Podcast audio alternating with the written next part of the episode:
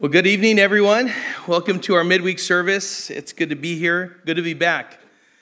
Um, it seems like it's been just such a long time um, since I, have been here and, and uh, teaching, going through the Word with you.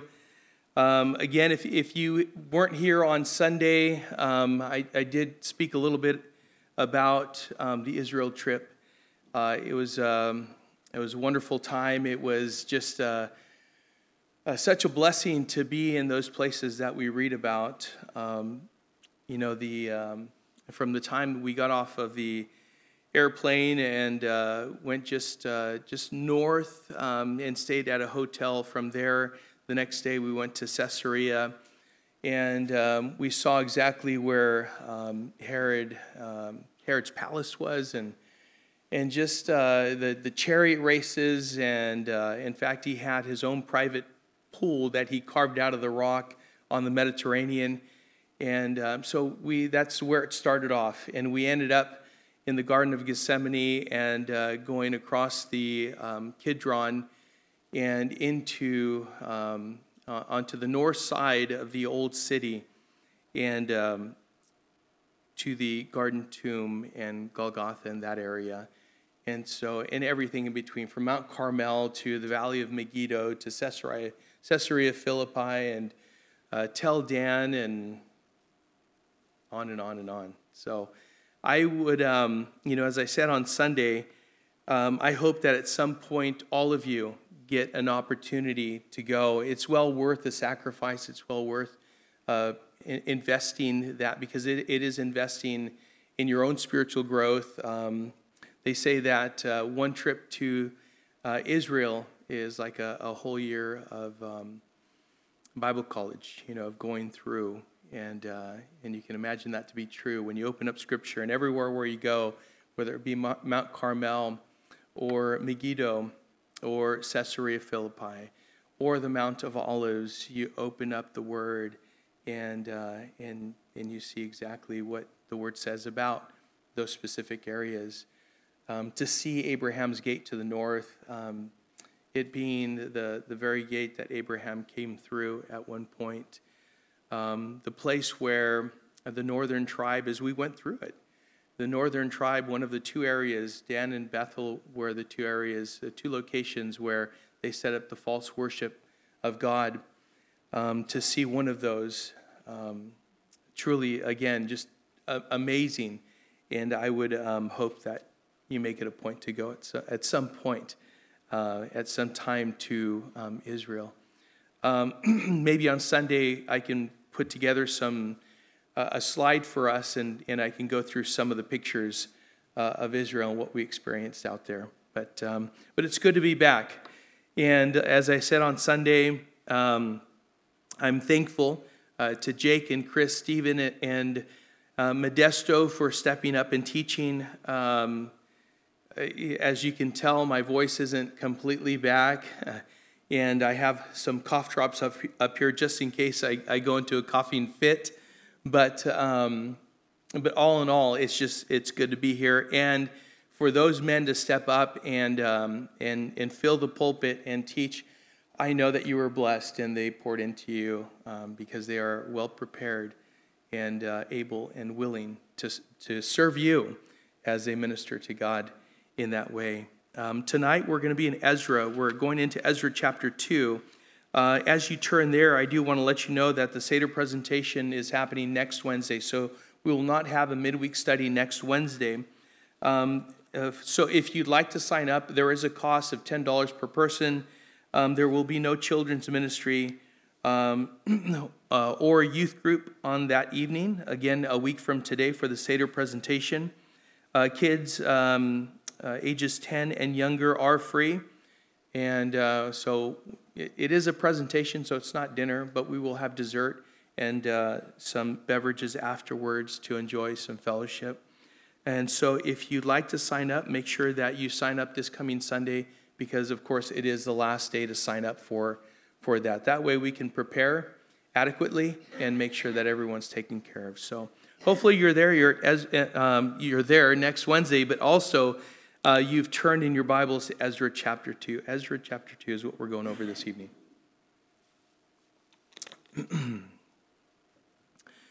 so, as we went over a few weeks ago now, we learned that um, as we go into um, the book of Ezra, uh, this is um, going to be covering not only the first wave, but the second wave of the Israelites coming back or returning to Judah and Jerusalem with and being led by Zerubbabel.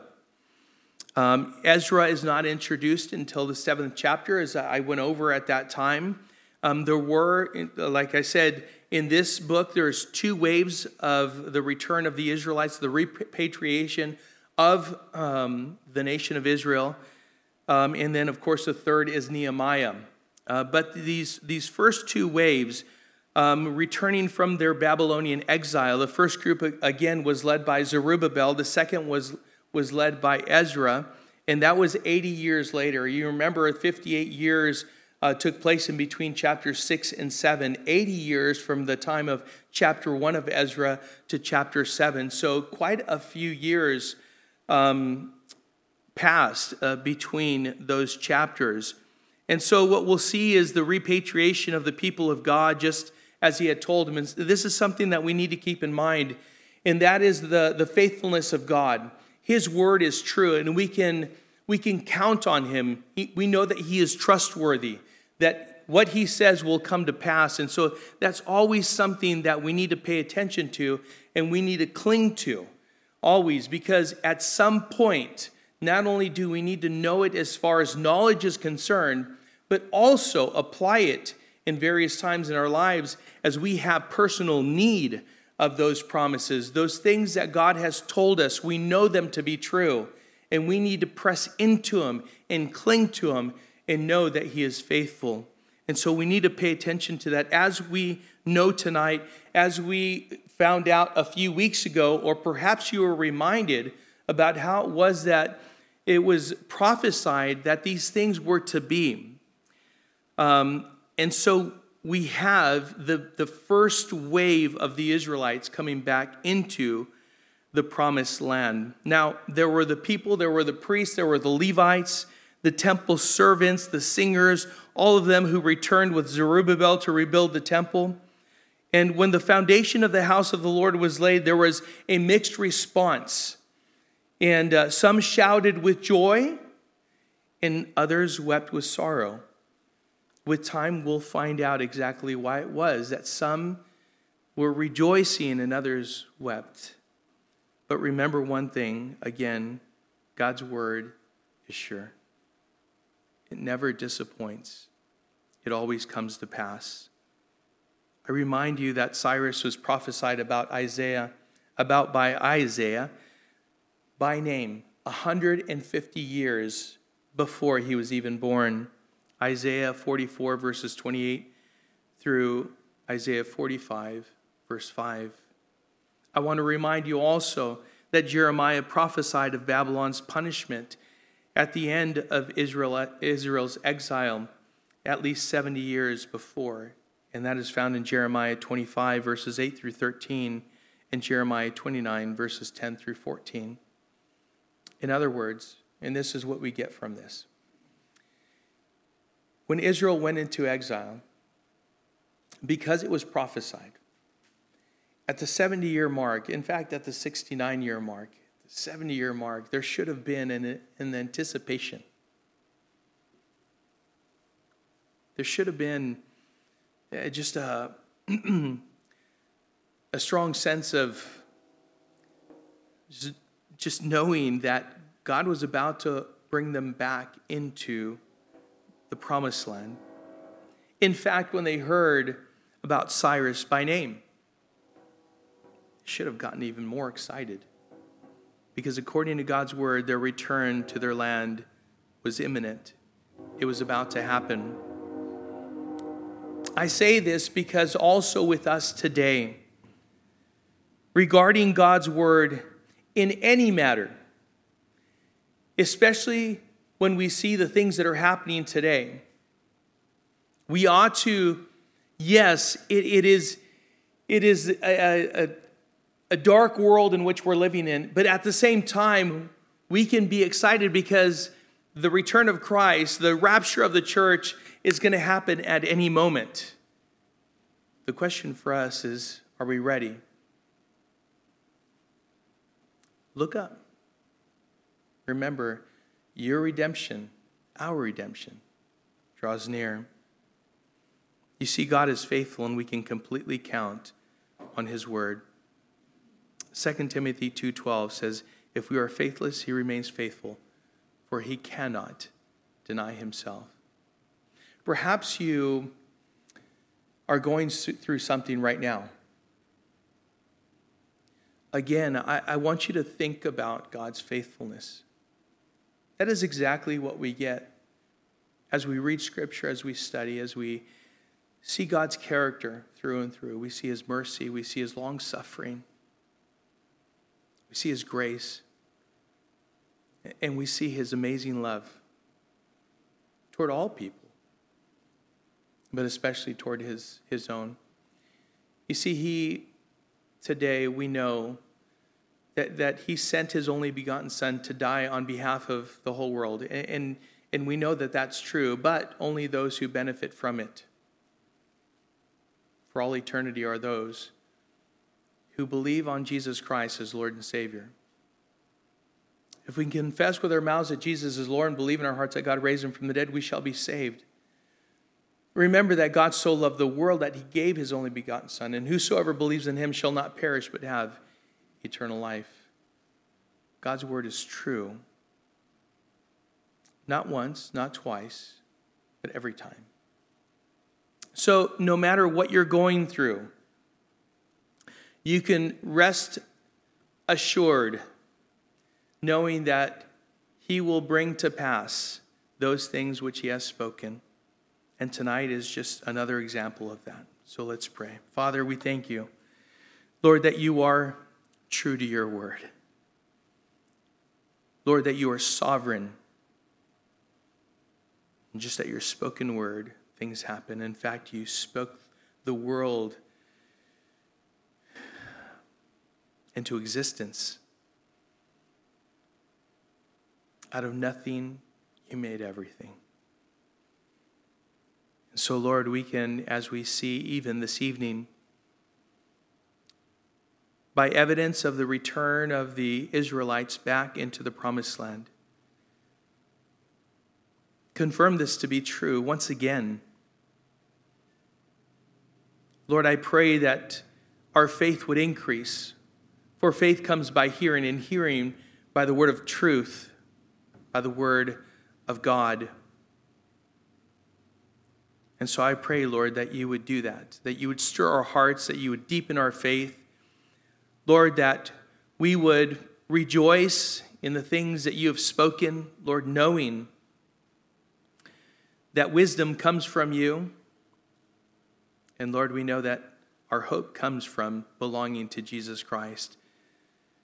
And so, Father, speak to us this evening. Give us understanding. Teach us all things that pertain to you. We thank you, Lord, and we pray these things in Jesus' name. Amen. So, Ezra chapter 2, verse 1 says, Now these were the people of the province who came out of the, of the captivity of those exiles whom Nebuchadnezzar, the king of Babylon, had carried captive to Babylonia. They returned to Jerusalem and Judah, each to his own town. They came with Zerubbabel, Jeshua, Nehemiah, Zariah, Reelaiah, Mordecai, Bilshan, Mispar, Bigvai, Rem, and Baanah. This is the only the beginning of the list of the people consisting of families and of course as we see here individuals or the head of the families returning to Judah and Jerusalem again, just as God had spoken. Now, it wasn't because Zerubbabel or anyone else was demanding their release.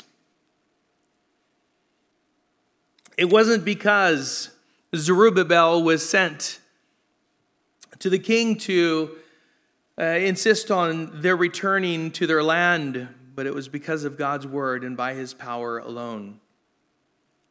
Now, some people will comment saying that it was the culture and common practice of the Persians to return people to their native land after having been taken into captivity.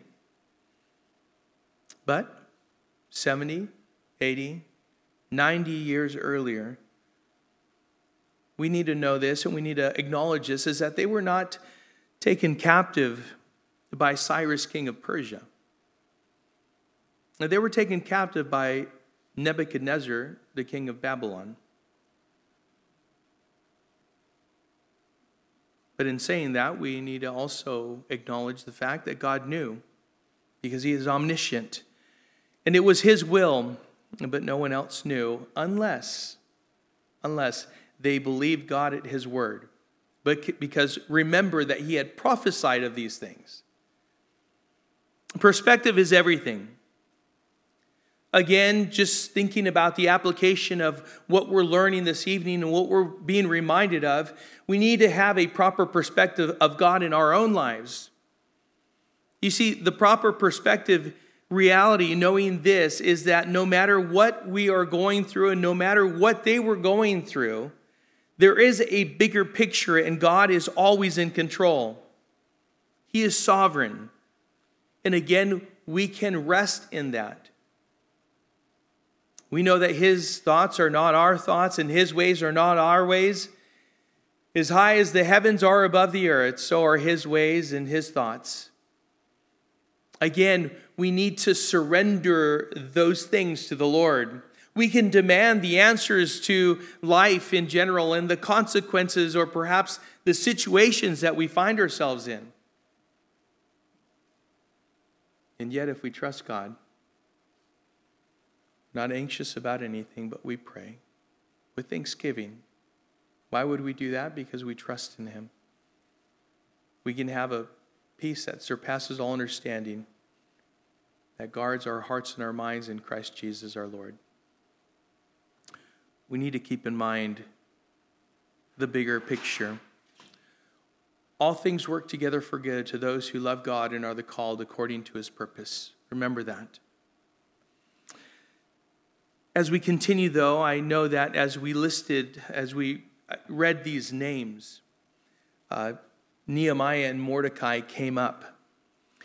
Uh, the Nehemiah and Mordecai, though, I just want to make a, a, quick note. The Nehemiah and Mordecai that we see in this list are not those of whom the next book is written about, nor uh, is, is Mordecai, the one listed here, Esther's uncle. These were other men with the same name. That's all, all it was. And so I just wanted to make that point real quick before you got stuck on that and perhaps at some point made a note and went off and started looking into it. Um, so it's not the same. And so, uh, who would have ever thought, you know, as we continue, who would have ever thought, you know, as they were being taken into captivity, that they would return back to Jerusalem and Judah, each to his own town, and yet again they did. I say that because sometimes we think that the, the things that we find ourselves, the situations that we find ourselves in, are going to last forever, don't they? Like, how are we ever going to get out of this situation? I have no doubt that the Israelites, when they were taken into captivity, taken to Babylon, that they were thinking the same thing. And yet, God said that He would deliver them and bring them back.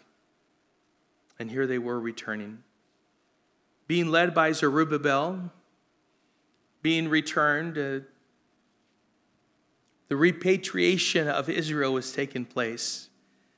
This Zerubbabel was appointed governor over the province of Judah, and something else that is important to note is that he was the descendant of the last reigning king of Judah. Uh, he was a man who was of the lineage of the kings of Judah.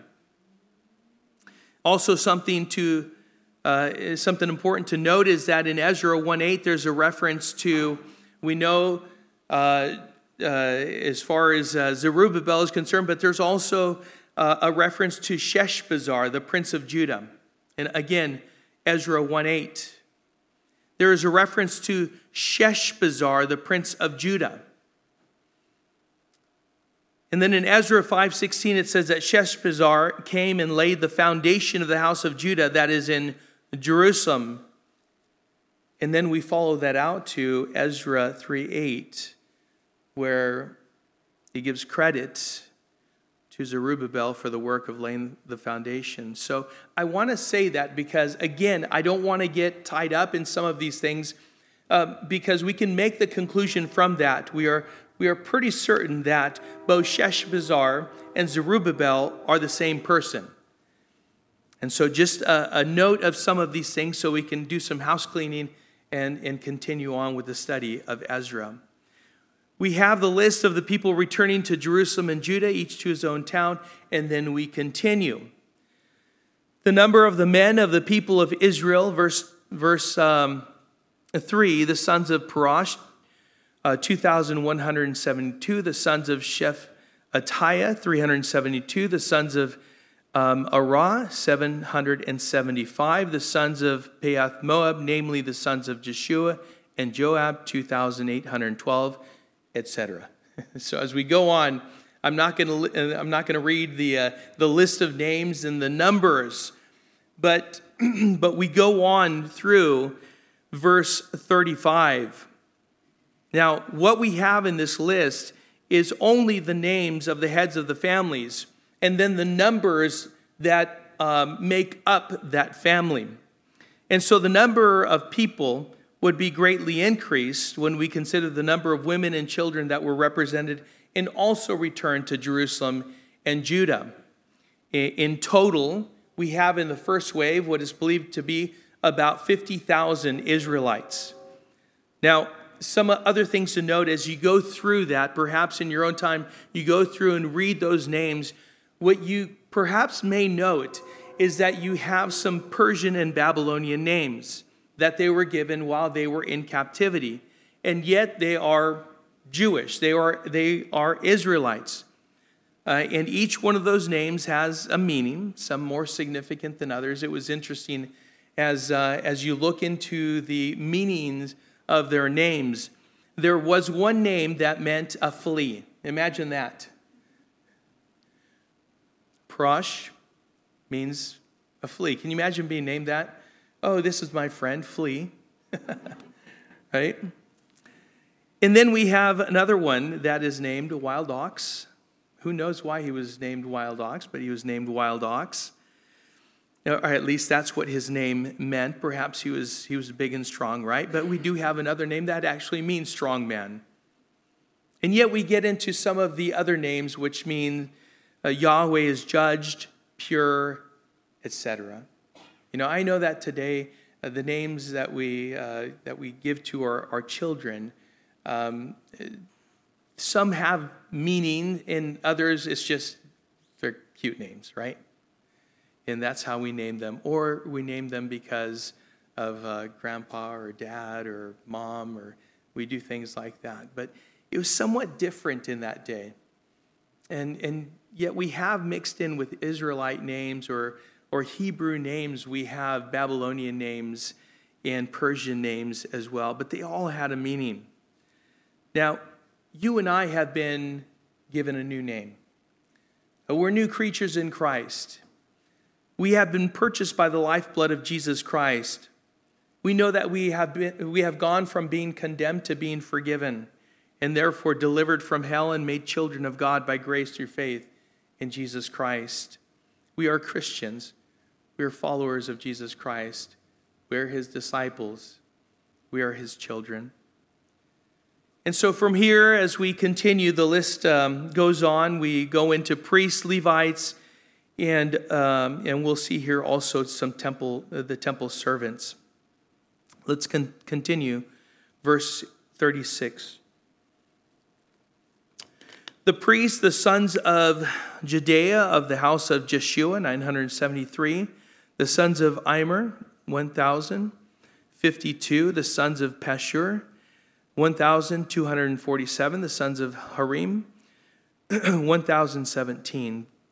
Then we have the Levites, the sons of Jeshua and Kadmiel, of the sons of Hadaviah, 74, the singers, the sons of Asaph, 128, the sons of the gatekeepers, uh, the sons of Shalom, the sons of Ader, the sons of Talmon, the sons of Akub, the sons of Hatita, and the sons of Shobiah, in all 139.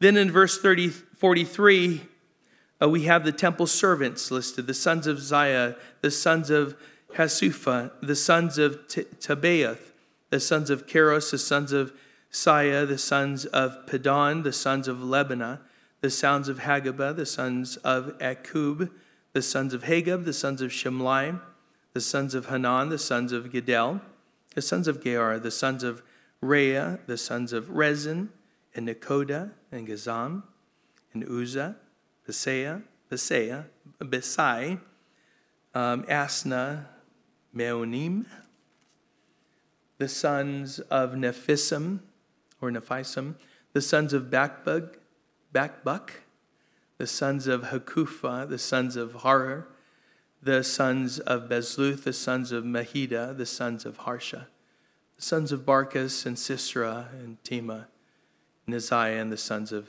Hatipha. Then we also in verse 55 have the sons of Solomon's servants listed the sons of Sotai, the sons of Hassaphereth, the sons of Peruda, the sons of Jaela, the sons of Darkon, Gedel, Shephatiah, Hattil, and Pokereth, Hasabaim, and the sons of Ammi. In all, the temple servants and the sons of Solomon's servants were 392. So we have there, as we read through, priests, Levites, singers, gatekeepers, temple servants, and we see at the very end the sons of Solomon's servants. Now, perhaps you didn't do the math in your head and, uh, and, and you didn't note this, but there's some important things to note as we went through. Now, what we have listed here are only four of the 24 divisions of the priesthood that were named here of having returned to Jerusalem. In other words, four out of 24 means most priests stayed behind in Babylon. Well, even fewer Levites returned, meaning that a considerable number of Levites, of course, stayed behind as well in Babylon. Now, you can make your own conclusion as to why it was that they stayed behind. But many commentators say the same thing. And you can think about it yourself. But it seems to me that they were very comfortable where they were. You know, as we consider our own tendencies, right? I believe that perhaps they didn't want to engage in change Perhaps they didn't want to enter into an inevitable struggle, a work, a fight to rebuild, even if it meant to restore right worship in God's place of worship in Jerusalem. Of course, this work would glorify God and benefit all, but we know that they were not willing. It's not that they couldn't, but it's that they wouldn't. They weren't willing to do so. You see, they were free to go back. I remind you as we read in Ezra chapter 1, verses 3 and 4, it says this This is what Cyrus, king of Persia, had declared. He said, Whoever is among you of all his people, may his God be with him, and let him go up to Jerusalem, which is in Judah and rebuild the house of the Lord, the God of Israel. He is the God who is in Jerusalem. And let each survivor, in whatever place he sojourns, be assisted by the men of his place with silver and gold, with goods and with beasts, besides freewill offerings for the house, for the house of God that is in Jerusalem. It was declared, you're free to go back. Go rebuild the house of the Lord. In fact, the king told the people around them, give them what they need silver, gold, whatever it was that they need, send them back with it. But they did not all return. Again, I just remind you of our, of our own tendencies. Don't we like comfort? We're creatures of comfort, right? Anyone like change? No one likes change, right? Do we like conflict? Nobody likes conflict. Especially when we know that the challenges perhaps may look and seem insurmountable. It's such a great work, it's such a great task, meaning overwhelming. That perhaps they weren't willing to. Many times we're not willing to put forth the effort, the work necessary, the work that we're called to.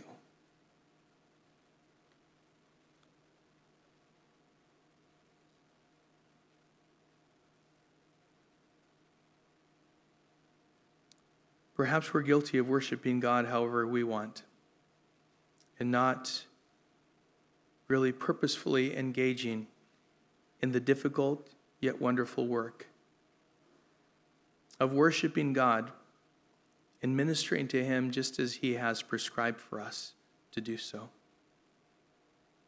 To make disciples, not to be entertained. To facilitate the worship of our Savior in serving within the church. Not coming and, and being served, but to rather serve others as we have grown to the, to the point of being able to do that, being equipped, equipping the saints for the work of the ministry, right? We have that tendency if we're if we're honest, we have that tendency to rather prefer comfort and withdraw our hands from engaging from the difficult things that we are called to do. And yet, it is the best thing that we can do. Do we count the cost? Yes. But are we willing to pay it? Not always. Not if it changes or infringes on the comforts of your life sometimes even if we know that it would glorify the Lord. You know, 1 Corinthians 15 58, and I want to encourage you with this, says, Therefore, my beloved brothers, be steadfast, immovable, always abounding in the work of the Lord, knowing that in the Lord your labor is not in vain. Galatians 6 9 says, And let us not grow weary of doing good, for in due season, if we do not give up, we will reap if we do not give up. and in Ephesians chapter 4, verses 15 and 16, it says, Rather, speaking the truth in love, we are to grow up in every way into Him who is the head, into Christ, from whom the whole body, joined and held together by every joint with which it is equipped, when each part is working properly, makes the body grow so that it builds itself up in love. You know, and I, I know I refer to that often, but there's a reason for that. It's because, again, we have a tendency, you know, I would like to think that refuge is the exception, right?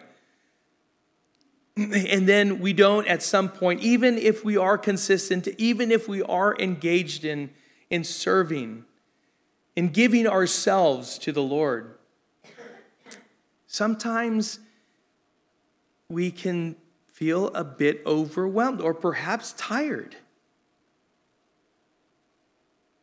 Perhaps we don't have the right perspective. We forget about why it is that we're serving. And then we start to think, eh, you know what? I'm going to take a break. I'm going to withdraw. I'm going to go away for a little bit. Listen, press in. The day is short. The day is far spent, right? The time is coming to when we're gonna, we're gonna rest for eternity. We're gonna be in glory. Until then, I, I hope that all of us get to a point to where we are willing to just be exhausted and, and know that we are completely fulfilled and content in just doing the will of the Lord and that is facil- facilitating or personally engaging in the discipleship of others, of stirring up others to loving good works, of honoring the Lord. Let us not grow weary of doing good, for in due season we will reap if what we do not give up, right? I, I remember on my on my whiteboard in the garage, I just put this. You know, because we have a tendency again to give up on good th- even good things. I put what would happen if this year I just don't give up, whatever it may be. What would my life look like next year? I'm just not going to give up. I may stumble a bit. I may not be feeling it, right? But what if I just don't give up? I just keep going. Let's press in. Let's keep going. Let's persevere.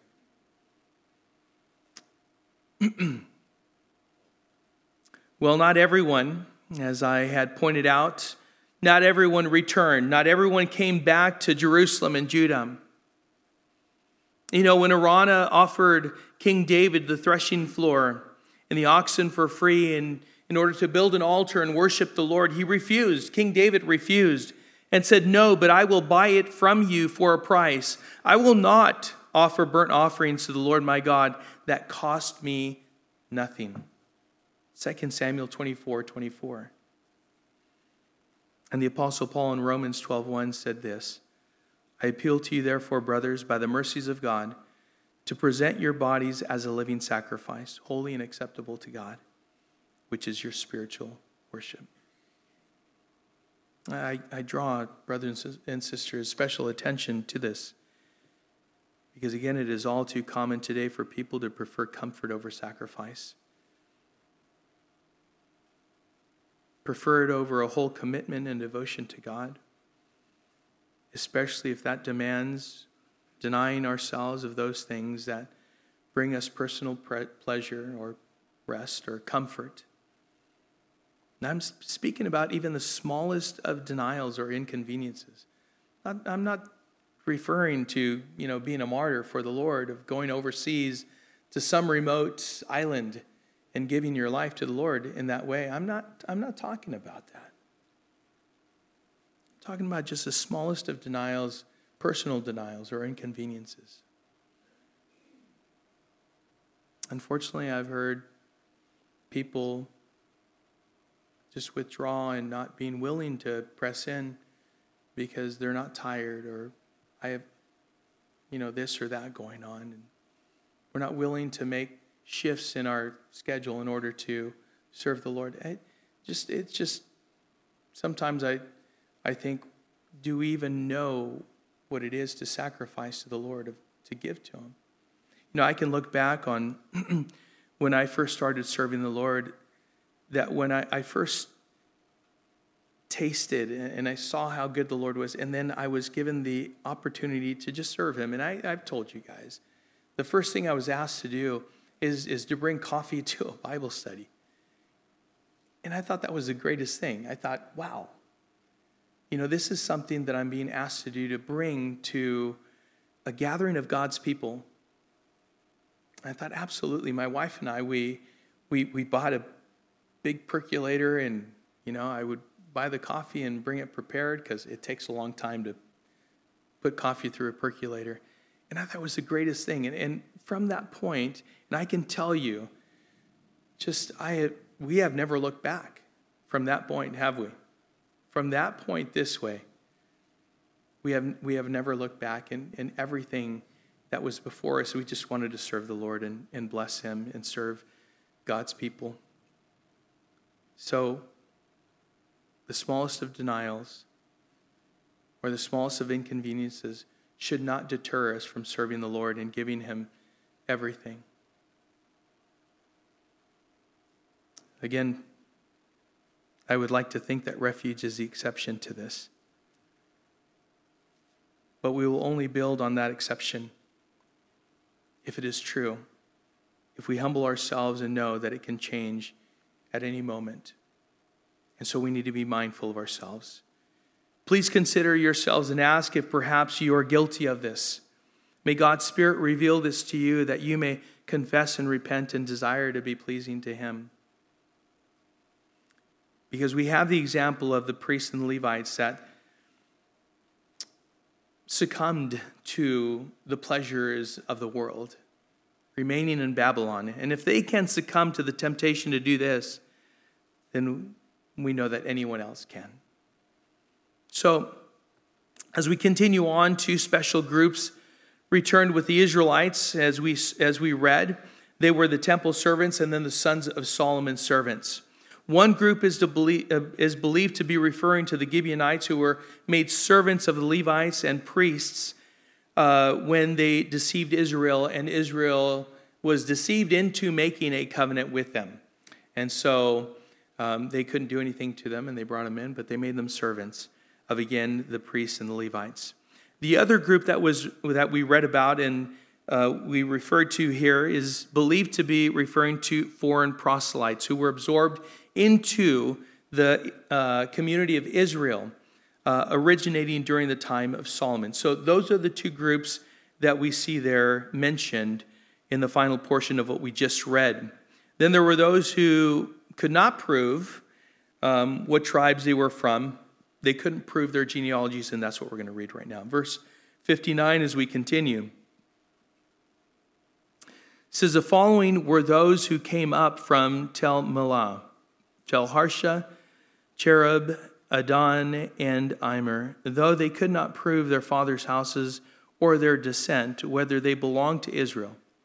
The sons of Delaiah, the sons of Tobiah, and the sons of Nekoda, 652. Also of the sons of the priests, the sons of Habaiah, the sons of um, and the sons of Barzillai, who had taken a wife from the daughters of uh, Barzillai the Gileadite and was called by their name. Uh, these sought their registration among those enrolled in the genealogies, but they were not found there. And so they were excluded from the priesthood as unclean. The governor told them that they were not to partake of the most holy food until there should be a priest to consult Urim and Thummim.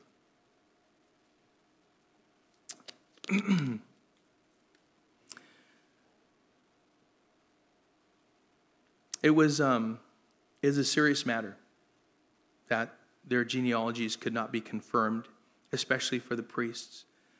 Zerubbabel wanted to make sure that people were whom they said they were, and especially those men who served as priests. Um, listen, just because they claimed to be Israelites doesn't mean they were. And just because they claimed to be priests doesn't mean they were. At least in Zerubbabel's mind, until they were confirmed, they had to be considered to be um, defiled or not um, who they said they were. And therefore, until they could be, it could be proven they were excluded from the priesthood, determined to be unclean until their claim could be confirmed or determined one way or the other. Uh, as we consider uh, life today within the church, we know that men should be tested to see if they are true.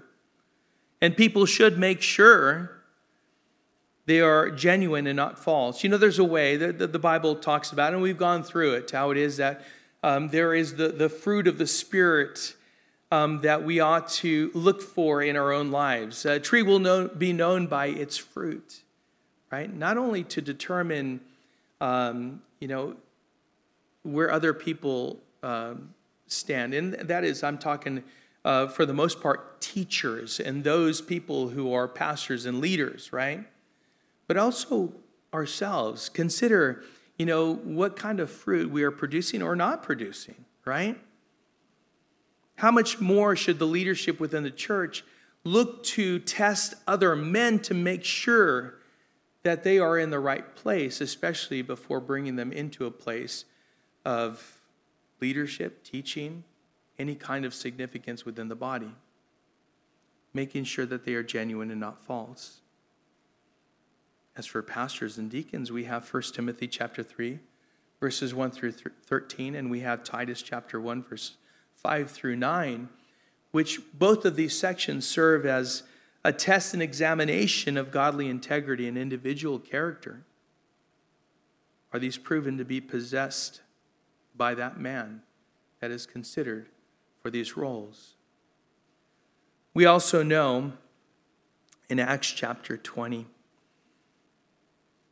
and this is the reason why we ought to test and we are to look to uh, the fruit of the person because we need to pay careful attention um, to this within the church. In Acts chapter 20, verse 28, as the Apostle Paul was addressing the, the elders in Ephesus, he had this word for them. In Acts chapter 20, verse 28, it says, Pay careful attention to yourselves and to all the flock in which the Holy Spirit has made you overseers to care for the church of God, which he obtained with his own blood. I know that after my departure, fierce wolves will come in among you, not sparing the flock. And from among your own selves will arise men speaking twisted things to draw away the disciples after them. Therefore, be alert, remembering that for three years I did not cease night or day to admonish everyone with tears. And he went on from there. And so it is important. Uh, Jesus said I, to the, his disciples, I send you out as sheep among wolves. So be as cunning as a serpent, uh, but as harmless as doves. In this world you will have tribulation, but take heart. I have overcome the world as Jesus spoke. So, and so we're, we're warned. We know of these things. We're in the world, but we're not of the world. We ought to exercise the wisdom of God as we look to Him for that, that we may be discerning. Also in Titus chapter 2, in verse 11.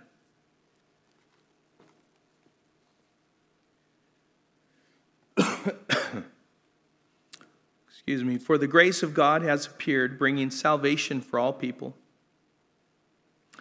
training us to renounce ungodliness and worldly passions, and to live self controlled, upright, and godly lives in the present age waiting for our blessed hope, the appearing of the glory of our great God and Savior, Jesus Christ who gave himself for us to redeem us from all lawlessness and to purify for himself a people for his own possession who are zealous for good works.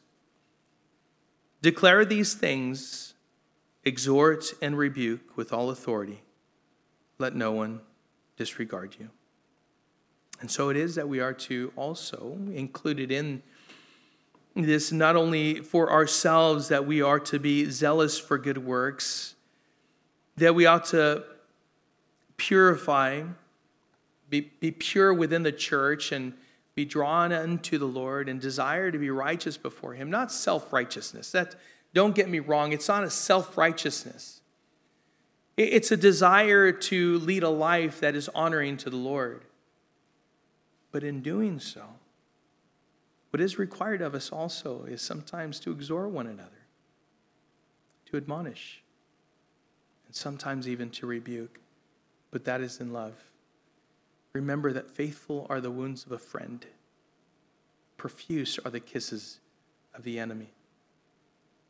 And so, if you just have a bunch of people around you who uh, just kind of um, stroke your ego and just just uh, never never point out anything that perhaps um, you're a little off on, then then you might want to be leery of those friends. A good friend will tell you when hey, you're not going in the right direction. That's not, not good, right? That's a good brother. That's a good sister. That's one worth keeping. And um, because you'll both benefit from that. because it should be determined by the spiritual fruit produced in one's life that we genuinely belong to Jesus Christ. Remember, something not tested is not worth trusting, especially when it comes to our faith. So, as we consider Zerubbabel and um, these people who were not confirmed, uh, until these people were confirmed, they were not to be considered genuine priests and were not allowed to partake of the most holy food. And uh, until the perhaps uh, there should be a priest uh, to consult the Urim and Thummim, now, I just want to tell you that uh, the, the priest uh, uh, would, would uh, have the Urim and the Thummim, and it is not clear as to exactly what it was. It is believed that perhaps they were two colored rocks. One was white, one was black. And uh, they would ask these questions and, uh, and then reach in, pull out. If it was white, it was, it was yes. And if it was black, it was no. It would be awesome if it was one rock and how it is that you pulled it out and whatever it was, that's, that's the answer. But um, we, uh, we do know that uh, it wasn't uh, special glasses to read um, the hieroglyphics or anything like that, uh, you know, as far as Joseph Smith is concerned, um, and all that nonsense. Uh, we know that, um, that, that it's not that. Uh, as I, as I um, considered what Chuck Smith was talking about as we, he went through Ezra.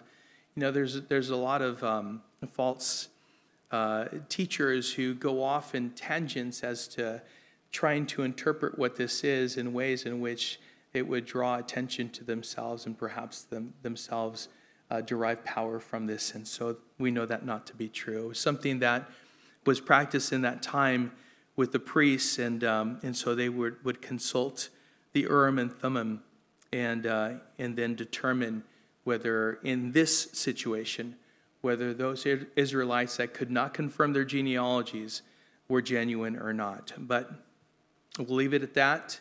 Uh, it wasn't concluded, and then we go on from that. That's what Zerubbabel wanted to make sure that they were uh, not allowed to partake in the ministering um, to the Lord until they were confirmed.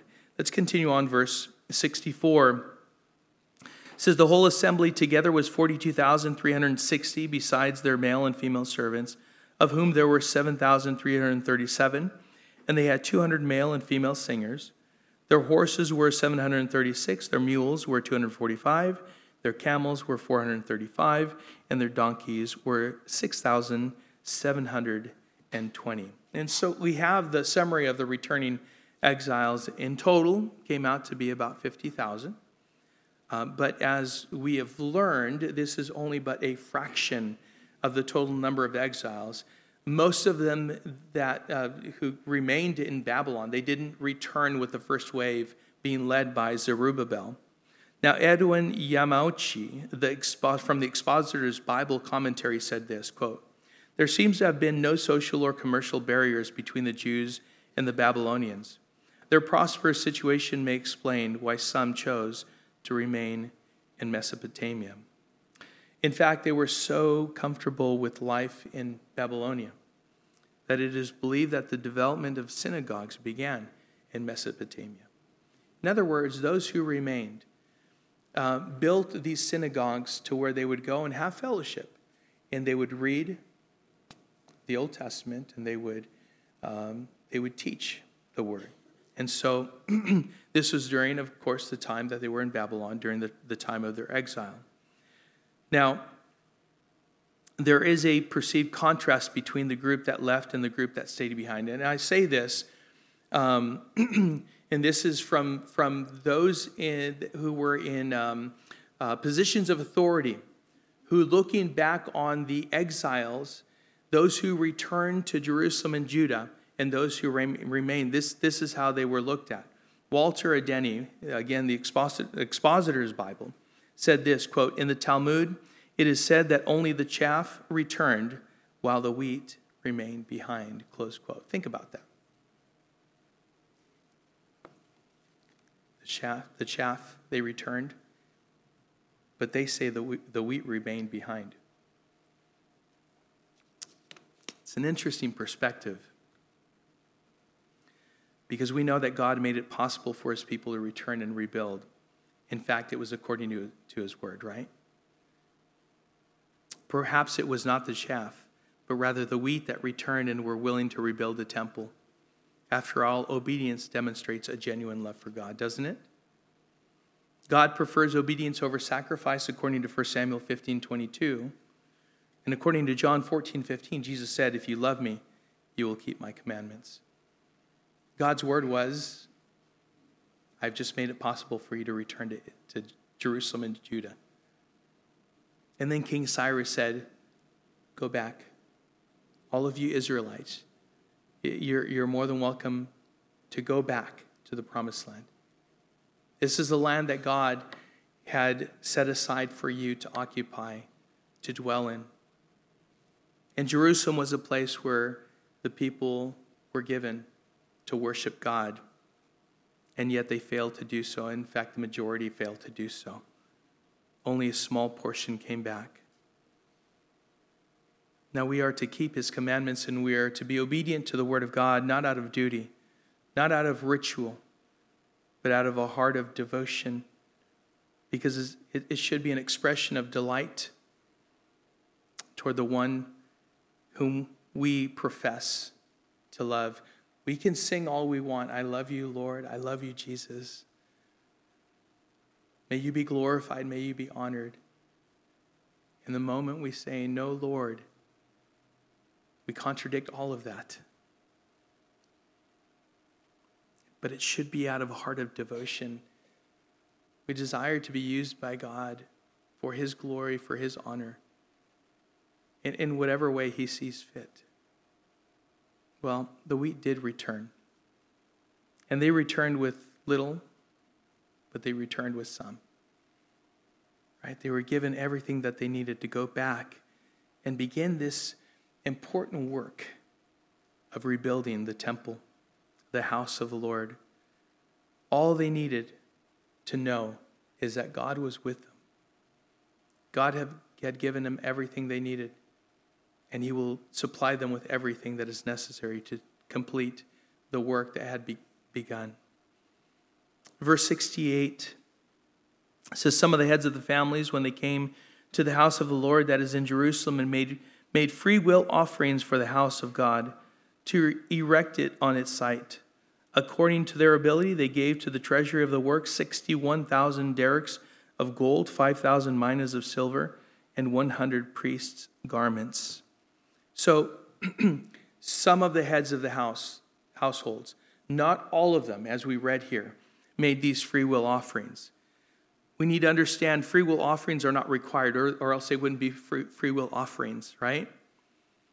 These were not required, but they chose to give sacrificially and willingly for the work of rebuilding, specifically for the work of rebuilding the house of the Lord. We need to understand that God loves a cheerful giver. Are you a cheerful giver? If you're a reluctant giver, stop giving. Until you get to the point of understanding who it is that you're giving to. I'm not talking about financially, although that's included, right? But of yourself completely. If you're not giving cheerfully, then, then stop. Get your heart right before the Lord. And then at that point, when you give of yourself, you understand and you will become that cheerful giver. Because God loves a cheerful giver and He loves a sacrificial giver, and even those who give beyond their ability. Sometimes we say, well, just uh, give however it is that, uh, that uh, uh, uh, goes along with, with um, your, um, in proportion to whatever it is that you, you want to give. But there's evidence in the Bible. In 1 Corinthians chapter 16, verse 2 says that God desires a disciplined and regular giving.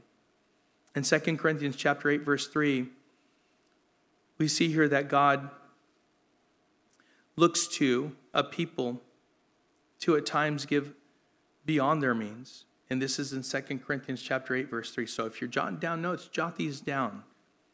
This, this is of their own accord, but it was absolutely sacrificially.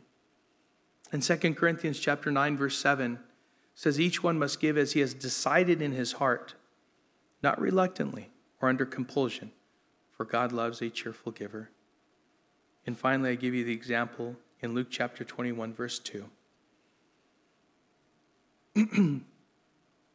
Giving sacrificially in proportion to one's desires. You see, this, this is the example of the poor widow. How it is that she put in two small copper coins into the offering box. And it was this, this poor widow that put in those two small copper coins. That was, that was turned into a, a, an object lesson for Jesus' disciples. He brought them over. And he says, What she gave was more than all of the others. All of the others gave out of their abundance. But she gave everything that she had. I always point out that Jesus never told the disciples to go up to the poor widow and tell her to pull those two copper coins, small copper coins out. He used her, and even up to now and for all eternity, for his word endures forever, will forever be memorialized as a woman who was willing to give everything and was blessed for it. It was an example worth emulating as it pertains to giving. The sum, as we see here, gave accordingly. And it was significant in the eyes of the Lord, significant enough to record it for all eternity. I hope that our giving is worth God's noting, only serving to honor and to glorify Him. And in conclusion, verse 70 says, Now the priests, the Levites, some of the people, the singers, the gatekeepers, and the temple servants lived in their towns, and all the rest of Israel in their towns. As we started out, uh, we conclude, because this is exactly what happened as, as the Lord brought them back into Jerusalem and Judah. They all went to their respective towns. Those places that they left, they came back to, and now we're dwelling in them. Israel was once again populated just as God had spoken through his prophets. And again, I remind you that God is faithful, God is good. When God's words uh, describing the last days begin to take shape, rejoice and look up while redeeming the day because we know two things. First of all, this is that this is the day that the Lord has made. Let us rejoice and be glad in it, right? In other words, there's a purpose in it. No matter what it is. You know, Ray prayed whether it's good times or bad. You know, it, it really, you know, through the bad times, we know that sometimes God carries us. It's necessary for us to press into Him that much more, to cling to Him, to be reminded of His promises, knowing that He is faithful. He is a God of all comfort. He owns the cattle on a thousand hills, so He's able to give us whatever it is that we need. But more than anything, are we content just with Him? After all, He is our God, He is our Lord, He is our Savior. Is that not enough? This is the day that the Lord had, has made. Let us rejoice and be glad in it. And secondly, this look up. If you see the days and, and the things that are happening today, look up your redemption draws near. And so the rapture of the church is imminent. Glory awaits us, and it, it, it could happen whether it's we're raptured or we go through the door of death. Because for us in Christ, death is not something to fear, it's simply a door into glory, into all eternity in the presence of our God and Savior. Amen. Father, we thank you. Lord, for your promises are yes and amen. We thank you that we, are, we were reminded once again this evening, Lord, that as you brought your children back from captivity, in fact, you disciplined those whom you love. And so, Lord, we know that this was, this was a discipline that you applied to your people whom you love. But we're reminded of your faithfulness, Lord, of, of how it is that you're able to do the impossible. And bringing the children of Israel back to their land. I thank you for the examples of those, those few faithful men and women and children that came back, Lord, because those are examples worth emulating, worth following, and examples worth um, allowing our very own hearts to be stirred up with and so, Father, we thank you, Lord, for loving us the way you do. Oh, you are patient with us. You are long suffering. You're merciful. You are praiseworthy. You are trustworthy. And we love you. We thank you for this time in your word. We thank you, Lord, and we pray this in Jesus' name. Amen.